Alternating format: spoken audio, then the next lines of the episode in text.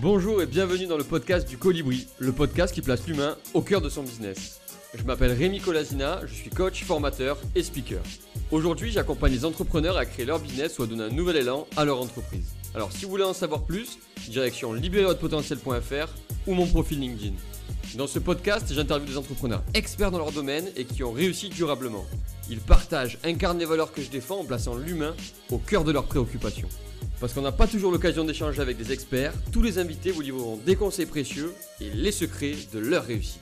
Comme moi, ils sont persuadés qu'il est possible de construire un business ambitieux, durable et rentable tout en étant éthique, utile, responsable et tourné vers l'humain. Parce qu'on n'est pas obligé de faire du cash juste pour faire du cash. Comme moi, ils sont convaincus que les interactions et le partage peuvent créer quelque chose d'encore plus fort en faisant émerger des idées et des opportunités nouvelles pour un meilleur avenir. Ici, on fait tout pour vous inspirer, vous donner de l'énergie et que vous vous sentiez capable de déplacer des montagnes. Ici, on croit en vos capacités à entreprendre des choses incroyables. Ici, on croit en vous. Alors si vous aimez ce podcast, n'hésitez pas à le partager autour de vous et à laisser 5 étoiles sur votre plateforme d'écoute préférée. Je vous souhaite une bonne écoute et à tout de suite. Est-ce que tu peux nous dire euh, qu'est-ce que ça va apporter de positif dans ce monde, ce monde cette technologie des blockchains, des crypto-monnaies, des NFT Qu'est-ce qu'il y a des projets que tu peux nous raconter qui sont peut-être encore euh, euh, secrets, qui vont sortir et qui pourront peut-être révolutionner le monde? Est-ce qu'il y a des choses qui vont nous aider? Tu parlais de traçabilité, de transparence, mais est-ce qu'il y a d'autres choses qui vont arriver? Alors, je ne peux pas parler de projets secrets qui vont arriver parce que j'ai signé des gros papiers et on ne sait jamais avant que ça sorte ce que ça va être réellement, mais je peux parler de quelques initiatives qui m'ont plu.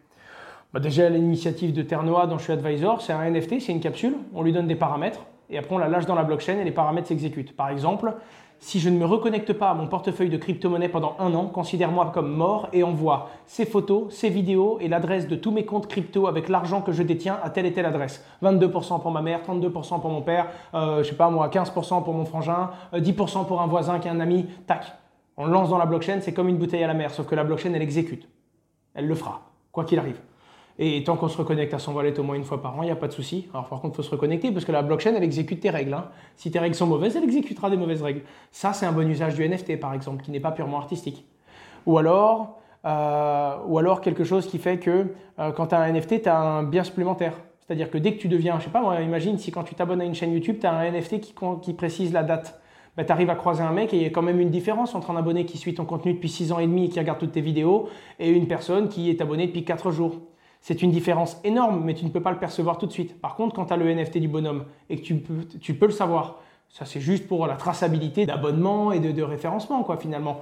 Euh, d'un autre côté, tu peux avoir un NFT qui comprend ton identité, ton nom, ton âge, le fait que tu aies le droit de voter, et au lieu d'avoir des papiers, y aller avec un passeport, de prendre ta voiture, de te déplacer, de consommer de l'essence et d'aller voter pour un premier tour, alors qu'il y aura un deuxième tour et tu recommences, eh ben, tu sors ton smartphone, tu connectes juste ton NFT qui prouve que c'est toi, tu n'as pas besoin de plus de preuves d'identité. Et en appuyant sur un petit bouton, ben en fait, tu votes depuis chez toi et il n'y a aucune fraude possible parce que c'est un NFT. Ou alors tu vas acheter une veste et puis quand tu achètes ta veste, tu scannes le QR code et tu es certain que c'est une veste de telle et telle marque et pas une contrefaçon pourrie qui a été imitée par un bonhomme qui utilise des matériaux encore moins chers dans un autre pays. Ou alors tu vas carrément te dire que ton NFT, euh, c'est une euh, façon d'authentifier quelque chose et de le suivre euh, physiquement, géographiquement. C'est-à-dire que ton NFT lui envoie à la blockchain un point GPS et c'est la blockchain qui référence toutes les œuvres d'art et leur position dans le monde. Enfin, il y, a des utilités qui n'ont même pas encore été pensées. Je pense par exemple au Poulouse qui a fait un truc sympa aussi, avec qui j'ai bossé. Au Poulouse, ils ont dit voilà, les, auteurs, les artistes, les musiciens, ils en ont marre. Parce qu'à chaque fois qu'ils arrivent à financer une œuvre, ils doivent 60% au cabinet qui les, qui les produit. Alors, euh, imagine, tu es un artiste et tu dis voilà, moi je vous propose un deal. Je fais 100 NFT. Chaque NFT, c'est, euh, je sais pas moi, 0,5% de mon prochain album. Donc en gros, je vends 50% de mon prochain album. Avec ces 100 NFT à 1000 euros pièce, par exemple, je récupère 100 000 balles, j'ai de quoi faire ma production et je sors un son. En échange, ce son va générer des profits. 50% des profits seront distribués à tous ceux qui ont les NFT. C'est un engagement communautaire, c'est un dialogue direct entre le peuple et ton audience et le producteur. Tu mets un contrat légal qui fait que le NFT a bien les droits du truc et voilà, tu n'as plus besoin de passer par un prod. Tu récupères les fonds directement des gens qui veulent te financer, qui portent le risque avec toi. Et s'il y a suffisamment, bah, tu produis ta musique, ça tourne. Si les mecs sont déçus, bah, ils ne te refinanceront pas la deuxième fois. Par contre, si tu fais bien ton job, tu fais une bonne musique, les mecs arrivent à gagner plus que ce qu'ils ont mis, bah, la prochaine fois que tu vas faire un single, il y aura encore plus de gens qui vont vouloir te financer. Tu auras encore plus de moyens, tu vas pouvoir développer ton activité sans passer par une audience et tout. Donc ça va révolutionner quoi? La communication? La traçabilité? L'authenticité, la conservation des données, le financement? En fait, c'est une surcouche technologique, c'est comme Internet. C'est-à-dire que Internet, on aurait pu se dire oui, Internet c'est très technologique, je vois pas ce que ça va faire. Ben, ça va tout changer. Dans le monde de la communication, dans le monde du sport, dans le monde de la musique, dans le monde du poker, dans le monde de tout. Parce que c'est une surcouche que l'on peut appliquer à tout plein de choses. Et là, on me donne un domaine, on me dit donne-moi une idée pour améliorer ça avec la blockchain, je t'en trouve une. Parce que parce que c'est juste tellement évident et tellement large qu'on peut faire ce qu'on veut. C'est une pâte à modeler la blockchain.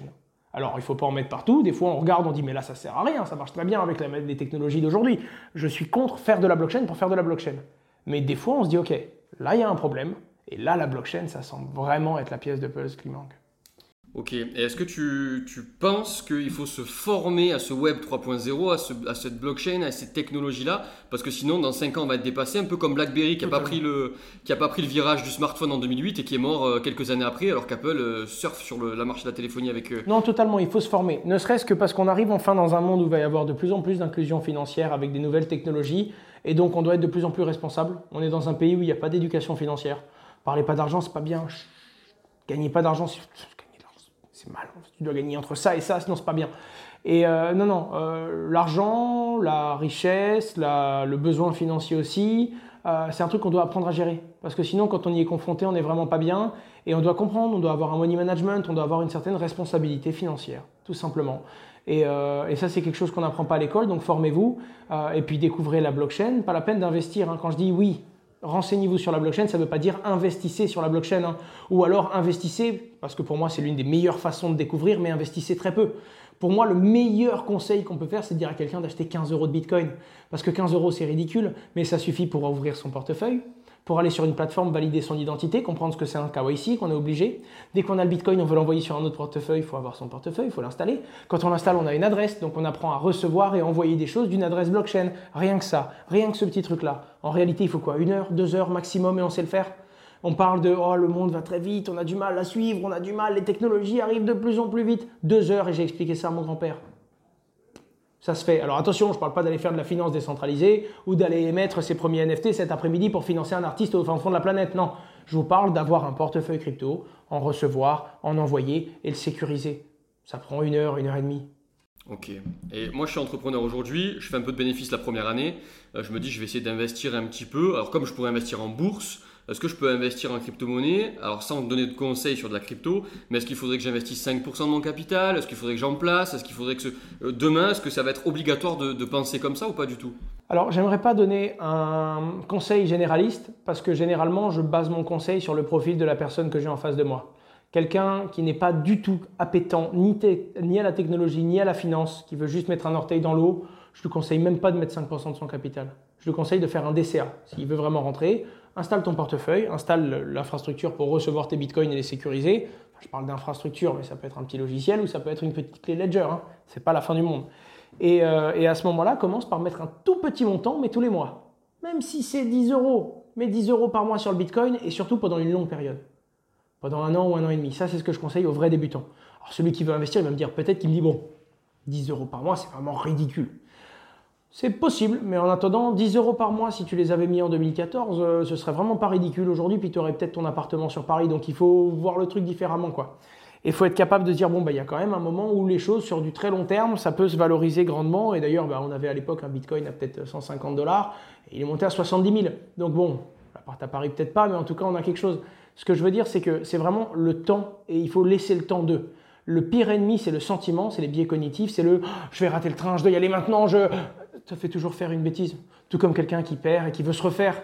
Très mauvais moment pour prendre des décisions. Tu rentres chez toi, tu avales la pilule, quand la pilule est avalée, tu recommences propre, mais tu réfléchis. En gros, il faut pas se. C'est bien de se péter la gueule, mais il faut pas se relever avec la haine tout de suite. Tu t'es pété la gueule, ok, essaye de comprendre pourquoi tu es par terre, fallait mettre un pied devant l'autre, tu l'as pas fait. Pourquoi t'as pas mis un pied devant l'autre? Essaye de comprendre quand même qu'est-ce que tu fous par terre.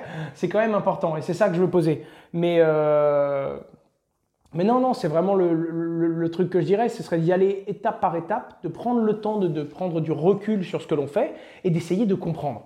Et sinon, dès qu'on commence à avoir un peu plus de responsabilité financière parce qu'on a déjà acheté des actions en bourse et tout, là on peut faire un peu de money management. Là on peut dire, je vais avoir euh, un peu de crypto-monnaie à hauteur de X% de mon portefeuille. C'est juste qu'il y a des personnes qui nous écoutent, ils ne vont même pas comprendre ce que c'est d'avoir un pourcentage du portefeuille. En tout cas, il y a plus de gens qui ont des crypto-monnaies en direct que des actions en France. Alors que la crypto-monnaie, il y a un an et demi, on n'en parlait pas. Alors attention, il y a plus de gens qui ont des assurances, si on compte les assurances vie et tous les trucs qu'on te vend dans des packages. Mais en achat direct, il y a plus de Français qui ont des crypto-monnaies que de Français qui ont des actions. Donc si quand vous écoutez ce podcast, vous ne savez pas du tout ce que c'est une crypto-monnaie, ben sachez qu'il y a quand même plus de personnes qui en ont des actions en bourse. Vous savez ce que c'est une action en bourse? Ben Si vous savez ce que c'est, eh ben là, ça commence à faire quelques trucs qu'il faut rattraper. Parce que au moins se renseigner, au moins apprendre, ça c'est un truc sur lequel j'invite tout le monde à être gourmand. Ça ne veut pas dire que vous devez aimer, ça ne veut pas dire que vous devez le faire. Ça veut dire qu'en écoutant deux podcasts par semaine, on arrive à être à jour sur ce qui se passe et il faut prendre le temps de le faire. Ouais. Parce que personne ne vous éduquera si vous ne cherchez pas à vous éduquer vous-même, surtout d'un point de vue financier et d'un point de vue investissement. Ok. Toi, tu dis qu'il faut vachement se former, euh, tu dis que tu es autodidacte. Comment tu te formes? Avec quel type de contenu? Est-ce que c'est du podcast? Est-ce que c'est de la vidéo? Est-ce que c'est des formations avec quelqu'un qui t'accompagne? Comment ça se passe? Alors j'ai commencé avec des vidéos YouTube, des articles de presse qui était en anglais que je traduisais sur Google Traduction, la chaîne de blocs que j'ai découvert.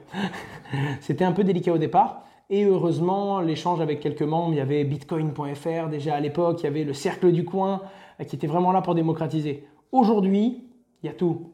Il y a des vidéos, des podcasts, des articles, français, anglais, ce que vous voulez comme langue, sur tous les sujets, sur la plupart des questions qu'on peut se poser. Vous allez vous poser une question, qu'est-ce que le Bitcoin? Qu'est-ce que la blockchain? Qu'est-ce que la finance décentralisée? Qu'est-ce qu'un NFT Quels sont les problèmes avec les NFT Comment ça marche une plateforme de crypto-monnaie? Comment installer et sécuriser ça? Et vous trouvez instantanément 1, 2, 5, 10, 15 contenus qui expliquent comment le faire.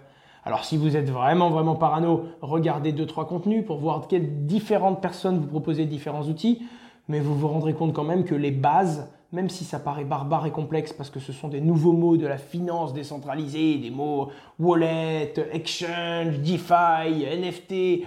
En réalité, quand vous prenez le temps de vous poser sur un mot et de comprendre sa définition, c'est pas sorcier. Un wallet, c'est un portefeuille, c'est un mot de passe que l'on va conserver qui nous sert à dépenser nos crypto-monnaies. Ensuite, on a la finance décentralisée, c'est de la finance, d'accord Donc, qu'est-ce qu'on a dans la finance? On peut avoir de l'assurance, on peut avoir du prêt, on peut avoir des emprunts, on peut avoir des échanges en bourse, par exemple, mais décentralisé dans le sens où vous ne parlez pas à une banque pour acheter et pour vendre, vous allez parler à un algorithme et l'algorithme va vous mettre en relation avec un autre particulier, quelqu'un comme vous, il n'y a pas d'être humain. Et à chaque fois, tout mot très compliqué, barbare, si on le pose et qu'on essaye de faire un parallèle avec ce que les gens connaissent, on se rend compte que c'est totalement abordable, mais il faut avoir un peu envie. Quand la personne commence tout de suite en me disant oh, ça c'est pas fait pour moi, ça c'est trop compliqué pour moi, ok, je peux vous expliquer si vous voulez. Par contre, j'ai pas le temps de vous convaincre. Je suis pas là pour ça. Qu'est-ce que tu as envie de leur dire à ces personnes-là qui te disent c'est trop compliqué pour moi, c'est trop obscur, je veux pas y aller, ça sent pas bon? Je m'intéresse pas à eux. Voilà, alors attention, s'ils viennent me dire oui, mais oui, mais alors dis-moi pourquoi c'est pas obscur. Dis-moi pourquoi ça, sent bon et que c'est pas si dangereux que ça. Dis-moi pourquoi on a des idées reçues. Ah là, je m'assois en face de lui, il a envie d'apprendre, je suis là pour lui donner, moi ça sert à ça. On m'a donné avant, donc il faut que je le rende, ça fait partie du jeu. Enfin, c'est le plaisir du savoir. C'est peut-être le seul truc où vous pouvez en prendre toujours plus sans prendre celui des autres. Alors que si je veux tout le carton de l'univers, je vais finir par prendre ton gobelet à un moment. Alors que si je veux tout ce qu'il y a dans ta tête, je suis même pas obligé de te le voler, tu peux me l'apprendre. Si ça c'est pas génial, on a le droit d'être gourmand et égoïste, en vouloir toujours plus sans écraser les autres. La connaissance c'est quand même un truc sympa. Eh ben c'est exactement ça que j'ai envie de leur dire. Quelqu'un qui a envie d'avoir, donnez-lui apportez-lui-en.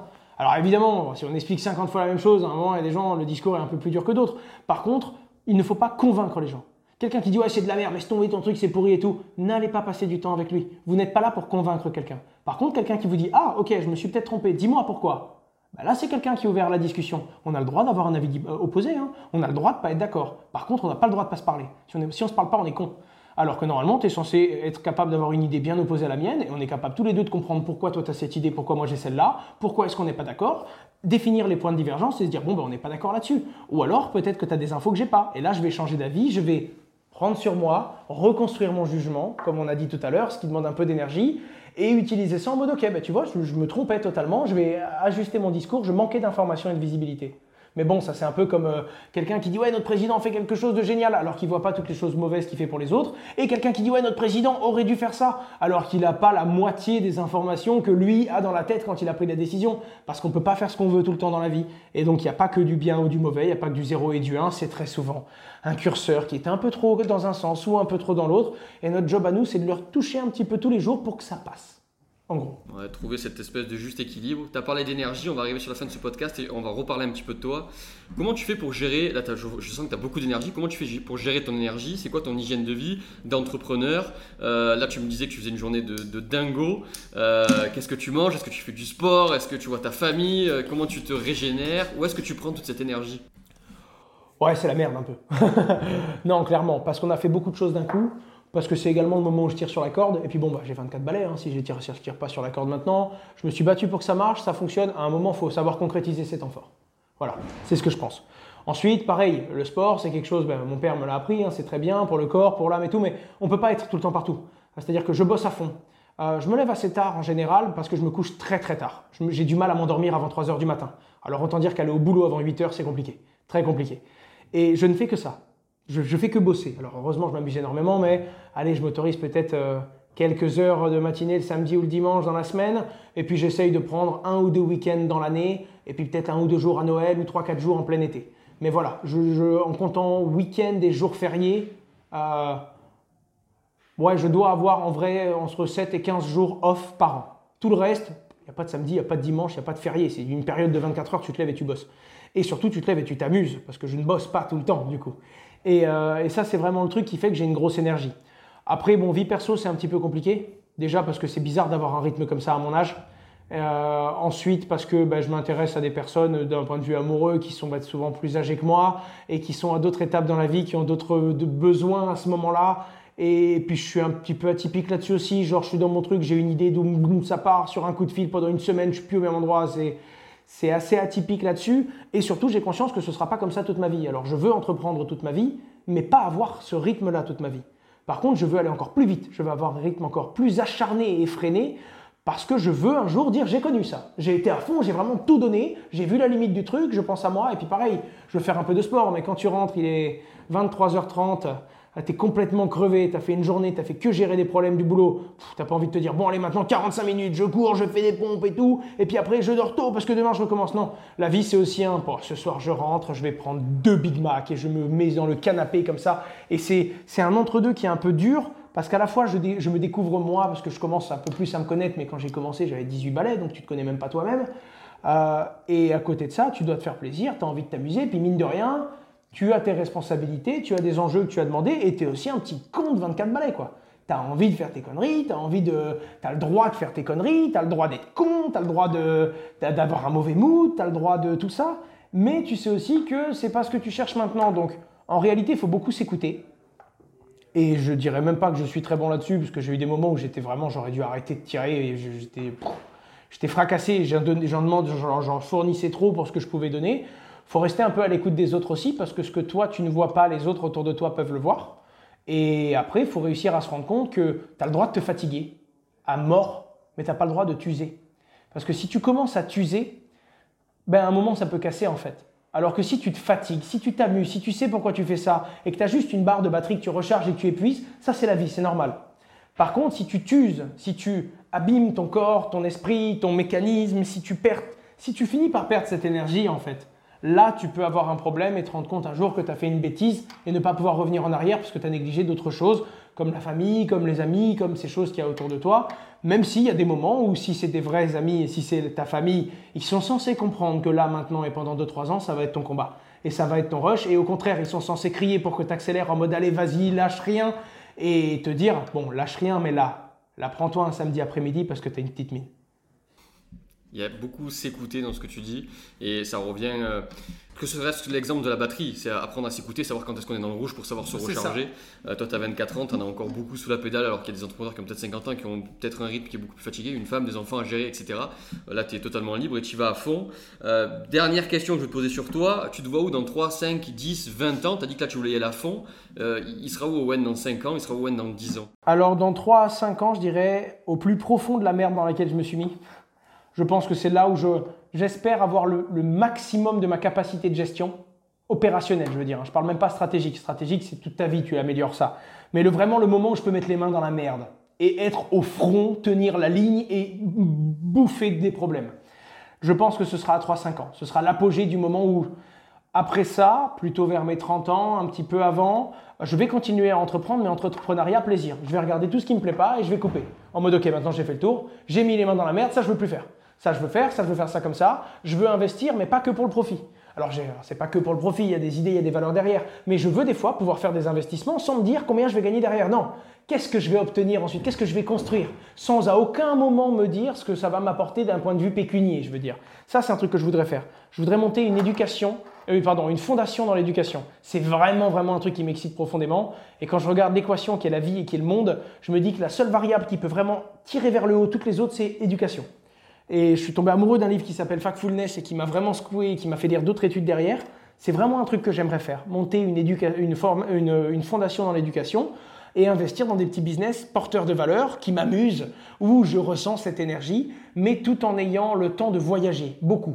Parce que dans tout voir, tout faire, tout vivre, il y a tout voir. Et pour comprendre qu'on se trompe, il faut écouter la vérité des autres. Et pour ça, il faut aller les rencontrer et comprendre qu'ils ne pensent pas comme nous, ils voient différemment de nous et ils n'ont pas pour autant raison ou tort. Donc j'aimerais voir beaucoup d'endroits, déjà pour savoir où est-ce que je me sens bien, peut-être même mieux qu'ici, qui sait. Euh, et ensuite, voir des gens qui ne sont pas du tout, du tout, du tout dans le même mood que moi et qui pourtant arrivent à être heureux. Il y a d'autres façons de faire, j'aimerais les connaître pour un jour être capable de dire, bon ben, j'en ai vu beaucoup, même si j'aurais pas tout vu. J'en ai fait beaucoup, en tout cas j'ai essayé de le faire. Et j'ai pas tout vécu, mais franchement, ça aura été bien suffisamment solide pour maintenant me dire bon, ben, c'est peut-être ici que je vais m'installer, que je vais avoir mon petit nid d'amour et penser à ma vie, ma famille, tout en mettant quelques billets, en injectant un petit peu de liquidité pour développer quelques initiatives qui me feront vibrer. Ce serait le but. En tout cas, maintenant, c'est la conjecture que, que j'aimerais. Euh, que j'aimerais mettre en place. Quoi. c'est ta vérité à, l'instant T où on, est en train de se, Exactement. parler. Et ça peut évoluer, bien évidemment. C'est ça, mais comme elle est généraliste, je sais qu'elle va évoluer dans les petits détails, mais dans le fond, je pense que c'est la ligne que. Parce que ça va faire maintenant 3-4 ans que je sais que je veux ça, et je pense commence à avoir certaines certitudes sur ce que je veux. En tout cas, je sais ce que je veux pas. Avec mon frangin, on bosse beaucoup ensemble et on a déjà notre liste de ça, on fera plus. Alors ça, jamais plus on le fait. Ça, on le fait une fois pour dire on l'a fait, on sait le faire. Fin, c'est tout. je sais plus. Tu sais ce que tu veux, tu sais ce que tu veux pas. Et tu as parlé d'éducation.